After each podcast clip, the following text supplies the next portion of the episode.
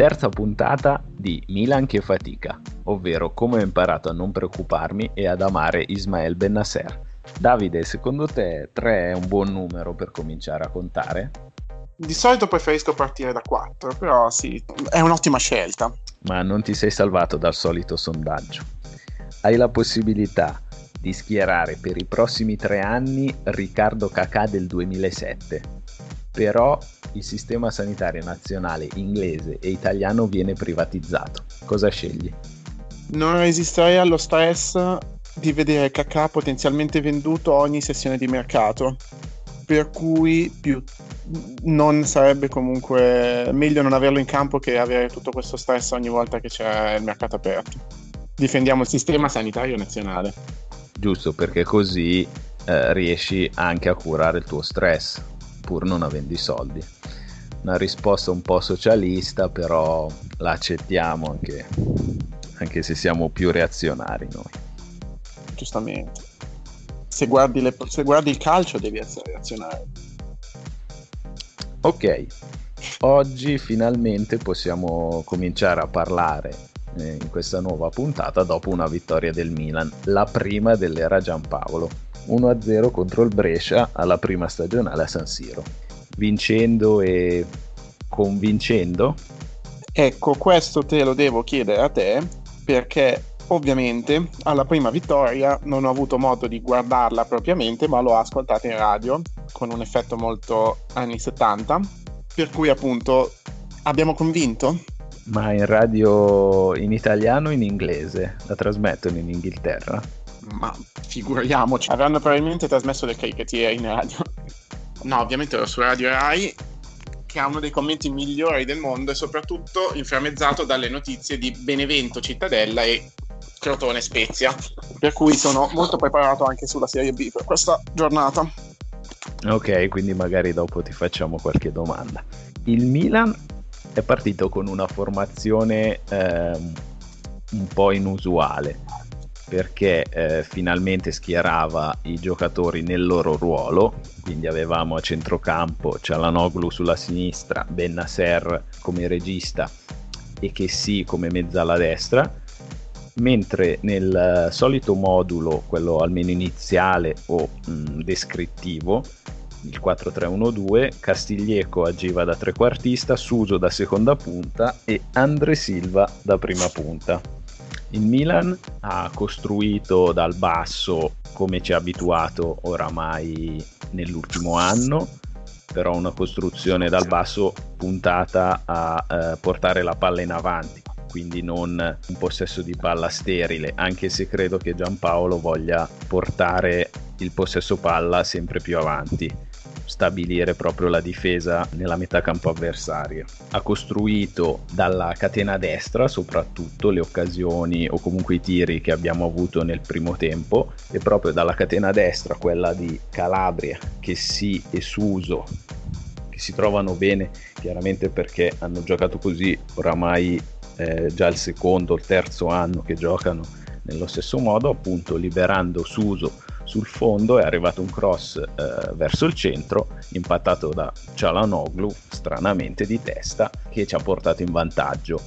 In quell'occasione e in altre occasioni siamo riusciti a eh, schierare tre uomini dentro l'area quindi occupare bene la posizione offensiva in seguito il Brescia ha avuto uh, un paio d'occasioni, una fortunosa sul rimpallo respinta uh, alla grande da Donnarumma con un colpo di Reni. Parata pazzesca, vero?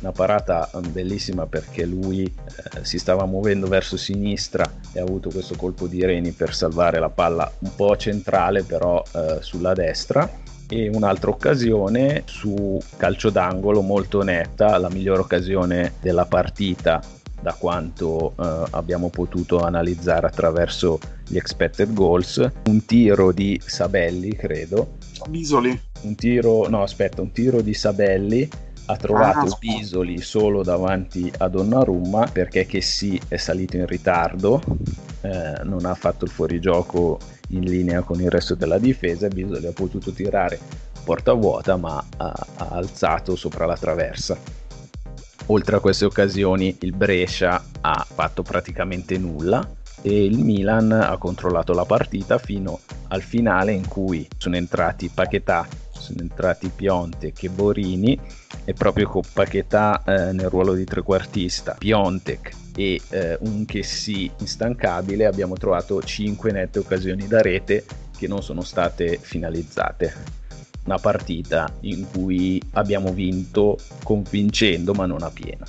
In sostanza un po' come la maggior parte delle partite degli ultimi anni. Abbiamo vinto senza convincere. No, abbiamo vinto senza convincere, ma, ma senza eh, non, è, non, è, mai stata in dubbio la vittoria. Ecco tu hai parlato che ci sia schierati con 4-3-1-2, ma visto un po' come è stato presentato e visti l'interprete in campo e guardando anche dove prendevano palla, mi è sembrato di nuovo di rivedere il 4-3-3 che ben ricordiamo. E mi sono chiesto quanta differenza c'è stata rispetto al Milan degli anni scorsi, perché ho avuto paura per un attimo che ancora una volta stiamo tornando a giocare con il 4-3-3 solo sulla fascia e tutte le azioni passano da lì. Giampaolo ci sta mettendo del suo, si è vista una reale differenza differenza o stanno veramente regredendo a quello che ormai conoscono a memoria e che abbiamo anche visto che non ci ha portato da nessuna parte fino ad ora? Partirei proprio dal fondo, dalla difesa.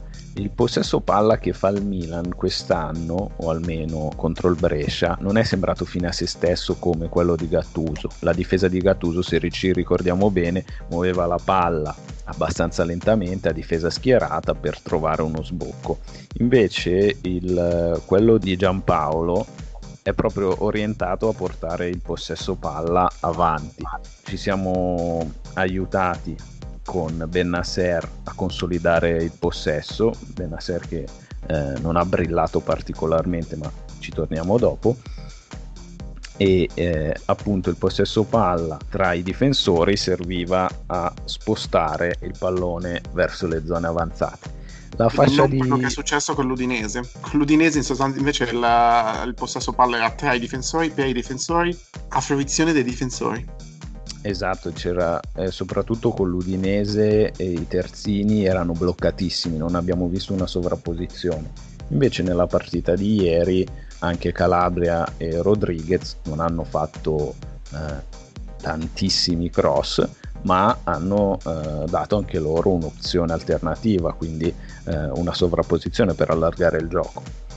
Inoltre, eh, ricollegandomi un attimo a quello che dicevi tu, sì, eh, sulla fascia destra è sembrato il Milan eh, di Gattuso che però sfruttava quello che è capace di fare, cioè risalire velocemente tramite gli scambi tra Calabria che sì e Suso. Suso non è sembrato centralissimo almeno nel possesso come lo scorso anno e soprattutto non avevamo un esterno sinistro ma Castiglieco eh, si posizionava eh, esattamente dietro Andre Silva con Suso che eh, aveva comunque la possibilità di allargarsi, quindi il ruolo di Suso era un po' il solito, quello a cui siamo abituati, però con meno coinvolgimento nel portare avanti la palla, ma solo eh, al fine di finalizzare il gioco, di finalizzare l'azione.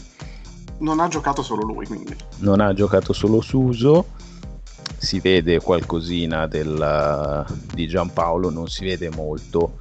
Ad esempio, secondo me lui vorrà eh, uscire dalla difesa eh, senza, senza, sfruttare i lanci lunghi, anche perché non abbiamo, non abbiamo interpreti che ci permettono di risalire il campo in quel modo, anche se in un'occasione che ha avuto Paquetà sul finire, lancio lungo ha trovato Piontek, la sponda di Piontek ha trovato Paquetà. Paquetà ha saltato l'uomo con il primo tocco e ha concluso sul palo.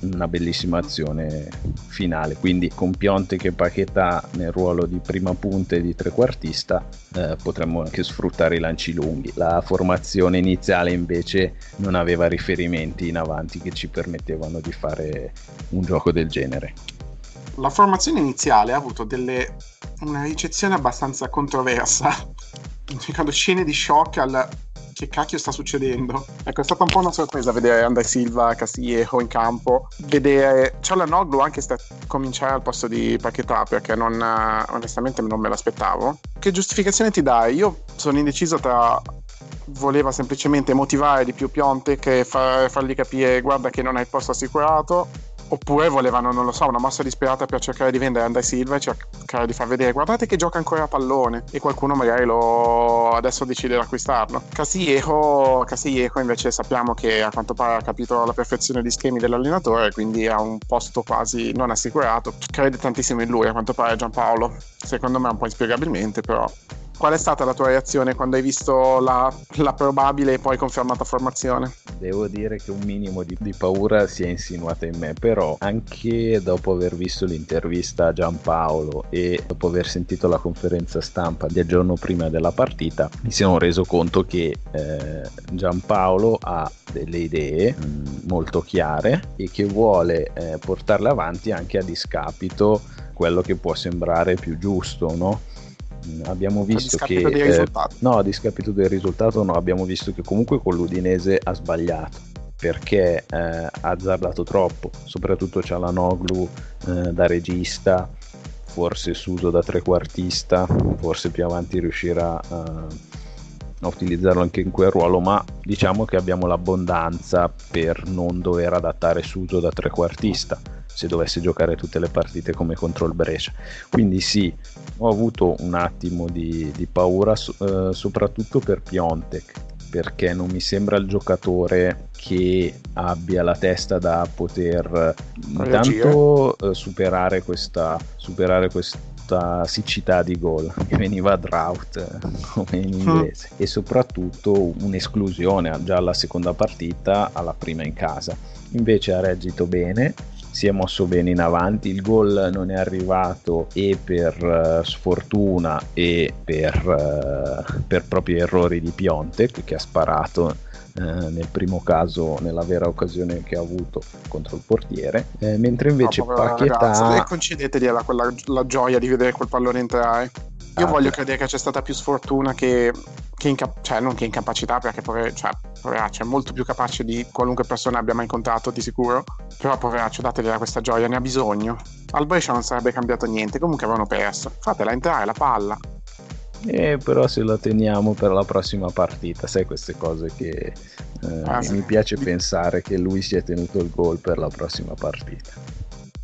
Mentre invece Paquetà non ha convinto tantissimo da mezzala contro l'Udinese e invece oggi è stato schierato prima sì da mezzala quando ha sostituito Cialanoglu ma da trequartista ha fatto vedere molte cose belle con Chessy e con Piontek si è trovato alla perfezione ha costruito un'azione da gol è arrivato a concludere e a prendere il palo su un'azione bellissima, appunto quella che abbiamo descritto prima.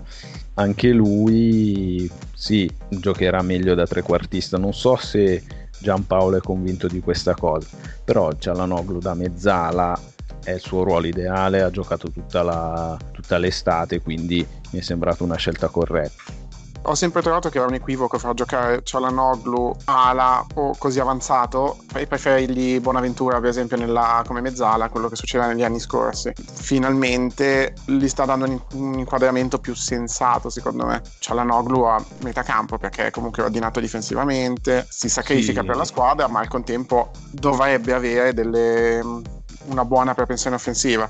Mi sembra molto più centrocampista di Bonaventura anche secondo me Cialanoglu ha più senso da mezzala, magari rimuovendo dei compiti difensivi. Lui comunque è abbastanza ordinato appunto difensivamente, però eh, sia settimana scorsa sia questa settimana ha preso cart- un cartellino giallo, settimana scorsa veramente inspiegabile e quello di ieri sinceramente non mi ricordo in che occasione, però comunque dovrebbe stare un po' più attento da quel punto di vista. Ma perché lui ci mette il cuore, questo è, tutta, è tutto agonismo, è, è, quello che ci piace nei giocatori. No, non è per quello che amiamo tutti i Borini. Eh, Borini sì, ci mette tutto il cuore del mondo. E invece no, rimanendo un attimo su Cialanoglu, magari eh, spostando i compiti difensivi su Bennasser, su Chessy e impiegando una difesa più alta potremmo aver trovato il ruolo esatto di Cialanoglu che è quello di mezzala. Castiglieco invece da trequartista come settimana scorsa abbiamo detto non fa i movimenti sbagliati, anzi si muove in accordo con i suoi compagni di squadra, però quando riceve palla non ha lo stop non ha il primo tocco che salta l'uomo facilmente ha un po' di dribbling, però fisicamente non regge il, l'impatto contro gli avversari, quindi è l'unica cosa inspiegabile di questa settimana Castiglieco. E mi dispiace perché comunque, di nuovo, come avevo detto settimana scorsa, si applica ma non è, non, non è abbastanza bravo. Per carità, anzi, non è che non è abbastanza bravo, magari non è bravo per il campionato italiano. Magari in Spagna è alla sua ambiente ideale, ma non, non so dargli una spiegazione ancora a Castiglieco magari non è la squadra ideale. Ne parlavo con, uh, con il mio amico con cui ho visto la partita ieri, non è da buttare via, ma non è da Milan. Eh, sono, sono, abbiamo una rosa troppo, troppo, piena di giocatori di questo tipo. Che però, dai, è stata sfoltita un po' quest'anno. Sì, quando riusciranno a venderli tutti. Il problema di questi giocatori è che li abbiamo strapagati, gli diamo un sacco di stipendio, quindi nessuno riesce a non ad accollarseli perché anche lì, poveri ragazzi, non sono degli scarti, cioè nessuno è uno scarto quando arrivi a giocare a questo livello, però non, non sono da Milan, sì quindi sono stati davvero Cialanoglu, Piontek e Borini ad entrare che ci hanno fatto avere queste cinque occasioni sul finire o era solamente perché era il finire, il Brescia era lungo e provava a recuperare? Il Brescia, sinceramente, come ho detto prima, ha impensierito su due azioni casuali su cui dovremmo migliorare, soprattutto nei calci piazzati, che da quanto sì. tempo? Da vent'anni sono il nostro tallone d'Achille. Questo si chiama DNA rosso-nero. Tu non puoi cambiare il DNA di una squadra. Esatto, i gol da, da calcio d'angolo dobbiamo prenderli e i gol da calcio d'angolo non dobbiamo farli. Cioè, il Milan è questo. Tu hai eh, il Barcellona Brescia... l'Inter è, è la pazza Inter però non va neanche più testo perché adesso sta cambiando per colpa di Conte. Però vabbè, ci sono tradizioni che vanno mantenute. Che cacchio. Oh, diciamo le cose come stanno. Sì, cioè, ci sono cose che se no non sai più in cosa credere. Ritornando alla partita, allora, sì, eh, gli spazi si, si, sono inevitabilmente allungati un po' perché il Brescia non, non dico che fosse proiettata in avanti, però cominciavo a sentire magari la stanchezza. L'ingresso soprattutto di Paquetà, eh, prima per Cialanoglu, ma poi con l'ingresso di Borini è stato spostato da trequartista, quello combinato con uh, l'instancabile che sì, che sembra avere più forze sul finire della partita rispetto all'inizio, hanno prodotto appunto 5 5 tiri in porta, 5 tiri verso la porta, scusami, che possiamo categorizzare come 4 occasioni nitide, da cui se avessimo ricavato due gol nessuno si sarebbe lamentato. Borini è entrato ed è andato a fare appunto la mezzala. È ufficialmente il suo ruolo. Borini è una mezzala perché in questo momento mancava una mezzala perché Krunic ancora non è pronto può giocare da qualsiasi Intelligenza tattica superiore, sì. Borini settimana scorsa giocava da mezzala ma a destra, ieri giocava da mezzala ma a sinistra. Guarda che davvero se sommi tutte le cose che può fare Borini non esistono giocatori uguali. Mi piacerebbe vederlo anche in porta perché oramai è l'unico ruolo che non gli abbiamo visto fare nel Milan. E bisogna solo aspettare che vengano. Abbiamo già fatto le tre sostituzioni e venga espulso tipo Donnarumma. Buongiorno accade anche quello. S- sono certo che vada lui, perché lui è il tipico che, anche se, fosse, tipo, se fossimo all'oratorio, è lui che quando manca il portiere perché quel giorno è una grigliata, lui sarebbe andato in, cioè lui andrebbe in porta a giocare. Stavo ripensando alla tua domanda. Produciamo poco. Ieri non abbiamo prodotto tantissimo, ma comunque di più rispetto a Udine. E credo che eh, poco, siamo eh? indirizzati. Ci voleva poco, sì. Siamo indirizzati verso quella direzione. Quando Giampaolo riuscirà a far capire, a far a entrare nella testa, abbiamo detto, dei giocatori con il suo modulo, probabilmente riusciremo anche a produrre di più piacerebbe vedere anche Bonaventura e Leao come si adattano al, al, modulo che ancora non li abbiamo visti in campo. In questo momento Leao che posizione avrebbe? Se continuassimo con le... Adesso io dico, secondo me sono i due trequartisti dietro. Sarebbe il secondo pronto a diventare una seconda punta o è la riserva di Piatek? No, secondo me Suso non ha giocato da secondo trequartista. Dire 4-3-1-2 lascia il tempo che trovi, eh, lo sai, è il modo in cui si schierano a iniziazione, però agiva quasi da seconda punta Suso, quindi potrebbe essere un sostituto eh, con caratteristiche molto diverse di Suso. Non me l'aspettavo. Non mi aspettavo che tu comunque lo vedessi come riserva, cioè come nella posizione di Suso. Almeno numericamente è così, perché non è una, non è una prima punta Leao credo. Secondo me è più prima punta che Suso tra i due. E comunque Suso, secondo me, se guardi dove ha giocato, è stato esterno destro. Ho davanti a me l'heatmap della, mm, della, della partita scorsa e credo che sia stato sul centro solamente quando è rientrato. Sì, effettivamente guardando appunto l'heatmap è venuto a prendere palla eh, anche verso la linea um, di mediano, quindi sì. È stato il suso degli anni scorsi. Adesso sto vedendo anche l'hitmap di Andai Silva e Castillejo per capire come si sono mossi appunto i tre davanti. Ed è curioso perché Castillejo ha ricevuto palla anche lui molte più volte sul fronte destro, quindi si deve essere avvicinato molto a Suso molte volte. Esatto, per quello dico 4-3-1-2 perché la posizione di Castillejo era quella da trequartista centrale,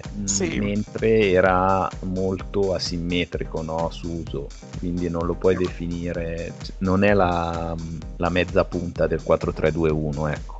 Non è neanche la seconda punta, non, è, non trova spazio in aria o vicino all'area, viene appunto a prendersi la palla nella sua zona. Diciamo che in questa seconda partita in cui sulla catena c'erano Calabria che si è Suso abbiamo visto il gioco appunto dello scorso anno con però su, Suso non così lontano dalla, dall'area, pur come, sembra, come sembriamo vederlo nella hitmap.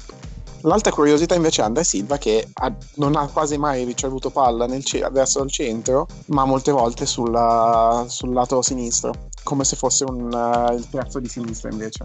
Andrea Silva le sue occasioni le ha avute da lanci lunghi, non ha costruito molto, non, non, ha aiutato molto a risalire il gioco, infatti ha toccato la palla solo 26 volte, mm, non si è comportato male un, eh, un, un, attaccante non deve solo toccare palloni, non deve solo, oddio, solo segnare magari sì, però i movimenti eh, sono sembrati giusti, coerenti con quelli del resto della squadra, andato ad aprire lo spazio ai suoi compagni, ha aiutato un attimo a risalire quando lo si cercava con i lanci lunghi poche volte.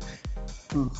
Comunque ha giocato meglio del Piontek di Udine ma anche il Piontek eh, di ieri ha giocato meglio del Piontek di Udine, anche lui si è mosso bene. L'unico nuovo giocatore invece che abbiamo visto in campo dall'inizio è stato Bernasser. Prima sei sembrato un po' critico, che dici che non ha brillato, ma io da quello che ho sentito, da quello che poi ho letto e da quello che ho visto, non ha, non ha cambiato la squadra, ma è stato veramente una certezza in mezzo al campo. Bernasser è uno di quei giocatori di cui ti innamori perché è algerino, non se ne vedono tanti di algerini in Serie A e in Italia, nel Milan, perché è mancino e si sa che i mancini hanno un fascino particolare, perché è sembrato emozionato dalla sua prima partita da titolare a San Siro e chi non lo sarebbe stato e perché ha un gioco semplice, pulitissimo, credo di non avergli visto sbagliare passaggi, gioca un tocco e soprattutto la cosa più bella del suo gioco sono i passaggi rasoterra di sinistro. Prima di ricevere palla sapeva già dove mandarla e la mandava facendola scorrere sull'erba con un minimo di rotazione. Era una roba bellissima da vedere non è stato coinvolto tantissimo, ecco, all'inizio è sembrato quasi un po' nascondersi nei primi 5 minuti, forse appunto perché era emozionato, mentre oh. invece con il passare del tempo ha aiutato molto eh, Musacchi e Romagnoli a consolidare il possesso e anche i suoi lanci, vertic- i suoi passaggi in verticale verso soprattutto le mezzale sono stati molto intelligenti. Ecco, Bennasser mi piacerebbe vederlo tra qualche partita quando sarà coinvolto appunto di più nel gioco di Giampaolo. Yeah, non era da lui che partivano la maggior parte delle azioni o comunque veniva scavalcato? No, scavalcato no, però avevamo una risalita tipica appunto rispetto a Giampaolo, rispetto a quello che pensiamo che dovrebbe fare Giampaolo, che passava dalla destra, quindi si passava da che sì. Vedo di nuovo gli spettri dell'anno scorso. Comunque... Ecco, eh, non ho visto tanto pressing, quello che mi aspettavo, almeno dalle, da quello che ho potuto vedere nelle amichevoli, era un pressing più alto. Credo che anche questo arriverà quando riusciremo a spostare il baricentro più avanti. C'è stato tanto possesso palla, abbiamo controllato bene, non abbiamo affondato, abbiamo detto come avremmo potuto, però eh, non ho visto nulla di preoccupante. Quindi, per riassumere e concludere, livello di fatica della giornata di ieri, in una scala che va da Milan-Barcellona finale di Champions a Milan-Lecce con gol di Yepes per il 4-3 al novantesimo minuto.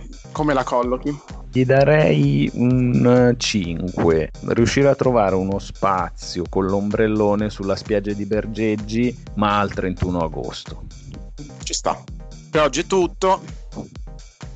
La puntata di oggi finisce qui. Come il Milan di Giampaolo, anche noi siamo in costruzione. Stiamo nel tempo elaborando come funzionerà questo podcast.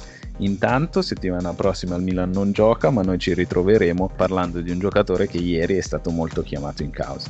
Voi seguiteci su Spreaker, su Spotify, su Google Podcast, su quello che preferite. Io intanto vi saluto siamo su Spotify, pazzesco. Sì, sì, sì, ci trovate dappertutto adesso. Stiamo spammando su ogni canale. Credo che anche Davide da Londra vi saluti. Credo di sì, adesso vado a vedere sulla BBC se ci siamo. Bella, alla prossima. Ciao.